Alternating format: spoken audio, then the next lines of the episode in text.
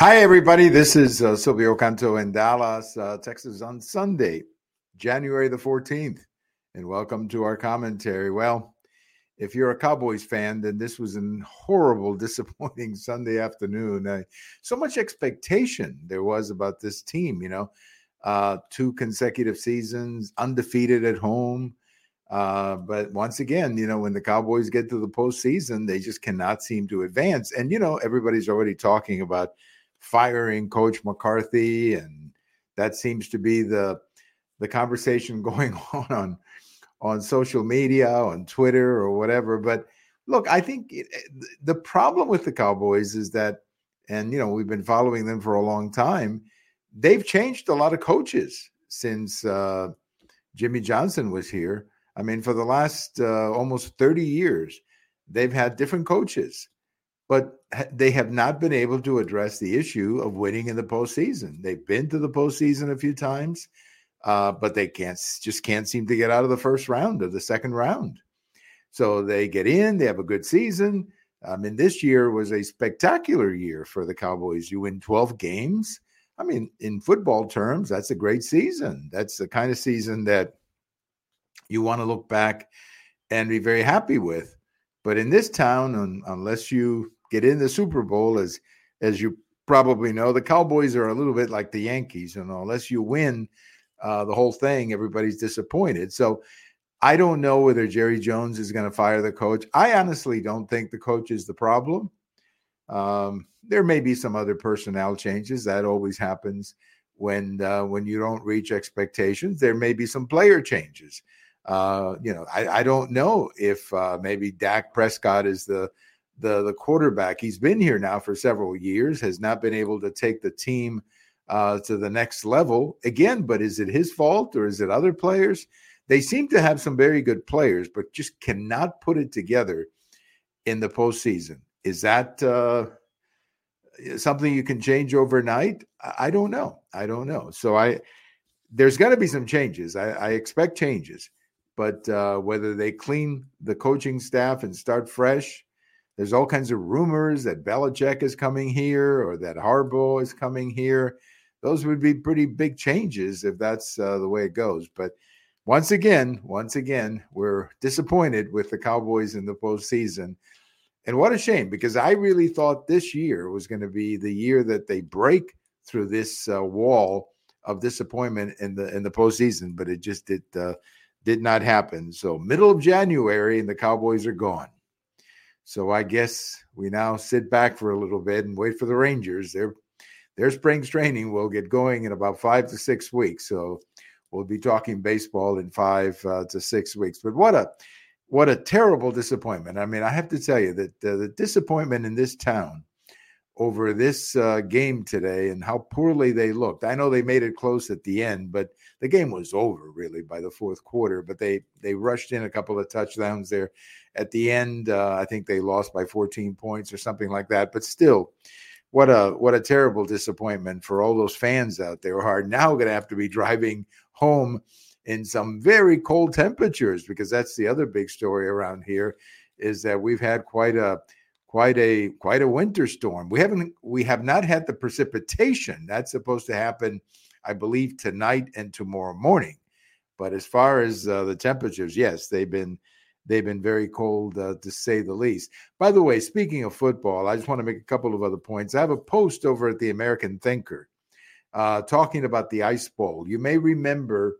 Uh, those of you of my generation will remember that big game between the Cowboys and the Packers when it was like 16 below zero up in Lambeau, up in Green Bay. The Cowboys won, or the Packers won at the last minute when Bart Starr snuck in to score the touchdown. Well, that game is one of the greatest. It's one of the classics, if you will, of uh, of the NFL history.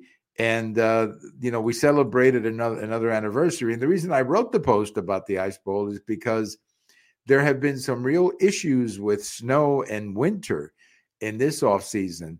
You know, the game in Buffalo had to be rescheduled for Monday. Uh, the game in Kansas City was, I don't know how in the world anybody could sit through that game. It was extremely cold, and I hope none of the fans uh, were hurt by being out there in those in those frigid temperatures. But it does raise the question of whether, you know, they should be maybe thinking about or planning maybe to moving some of these games. I mean, the game in Buffalo, I'm not sure they're going to be able to get that in.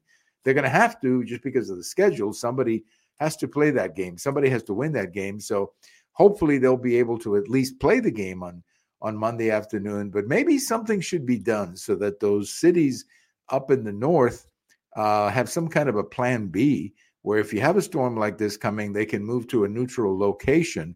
I mean, Detroit is right there next to Buffalo, not that far, and they have a roof. They could have moved there and played uh, the game there on uh, on Sunday afternoon. So I don't know. The NFL is going to have to look at this because you, I, I don't think it's fair to the fans to play in those conditions. So I don't know. I don't know. I guess I uh, we don't have to worry about that problem here in Dallas because we have a a roof but I just, I mean, I was watching that game in Kansas City Saturday night, and I kept thinking to myself, yeah, are, are these fans going to end up in in the hospital with frostbites or or whatever? But how cold it how cold it was, I don't know. Something something has to be done. Some kind of a plan B. There has to be some kind of a plan B when you have uh, temperatures temperatures like this. Now, a lot of fans are going to say, yeah, but we we win the games. You know, we want to be number one, so we don't so we can get the home games. I understand that. I understand that fully.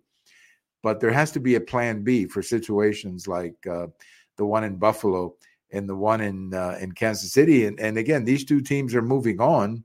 Well, Buffalo hasn't played yet, but Kansas City is going to have another home game probably uh, coming up, and that should be uh, a very cold uh, a very cold day. Now, speaking of the Kansas City game, a lot of controversy over that game because that game was not shown on regular TV. It was shown on some kind of a subscription service. Now, my feeling about the NFL is that I think the NFL makes a mistake when they go subscription for the postseason. They don't have to.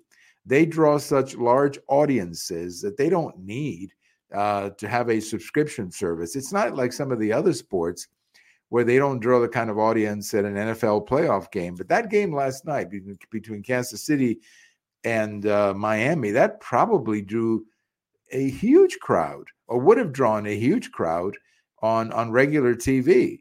And to have to, on top of that, ask the fans to pay extra to see it on subscription, I don't know. I think the NFL may be pushing its luck a little bit on on that one. The NFL, as I said before, they don't have any problem whatsoever uh, getting huge audiences for the postseason. I mean, they outdraw every other sport when it comes to the to the postseason. So why upset the fans by now asking them to pay subscription or a subscription rate uh, on a team? I on a game. I I don't like it. I, I wish they would uh, they they would get over that, and uh, maybe they will after this year because there was lots of criticism of the commissioner this year for having done this particular game on a subscription basis. Well, I have a post uh, coming out Monday morning talking about the state of the race right now, where we are as far as the presidential race, Iowa is going to be happening here in the next day or two. It looks like President Trump is going to win Iowa, whether he eh, tops 50% or comes under 50%, who comes in in second place. All those kinds of uh, of issues are going to be great for the pundits. But look, Trump is going to win Iowa. He's going to win New Hampshire. And then when we get to South Carolina, he's going to beat uh, Nikki Haley in her home state, and the race should be over by then. So the the the article that I'm writing that will be posted Monday morning basically says it's time for the Republican Party to stop campaigning and to simply line up behind President Trump, who's going to be the nominee. I, I, just don't see how he doesn't get it unless something completely, uh, you know, out of the radar uh, happens. And let's focus on Joe Biden, whose poll ratings are just a disaster, who has a lot of problems, even in his own party. And let's focus on President Biden. Let's stop arguing, you know, between each other, arguing about technicalities and who said this and who said that. And let's focus on on winning the election and not only winning the election, but winning the Senate and uh, keeping the House and having a huge Republican night on the first Tuesday of November.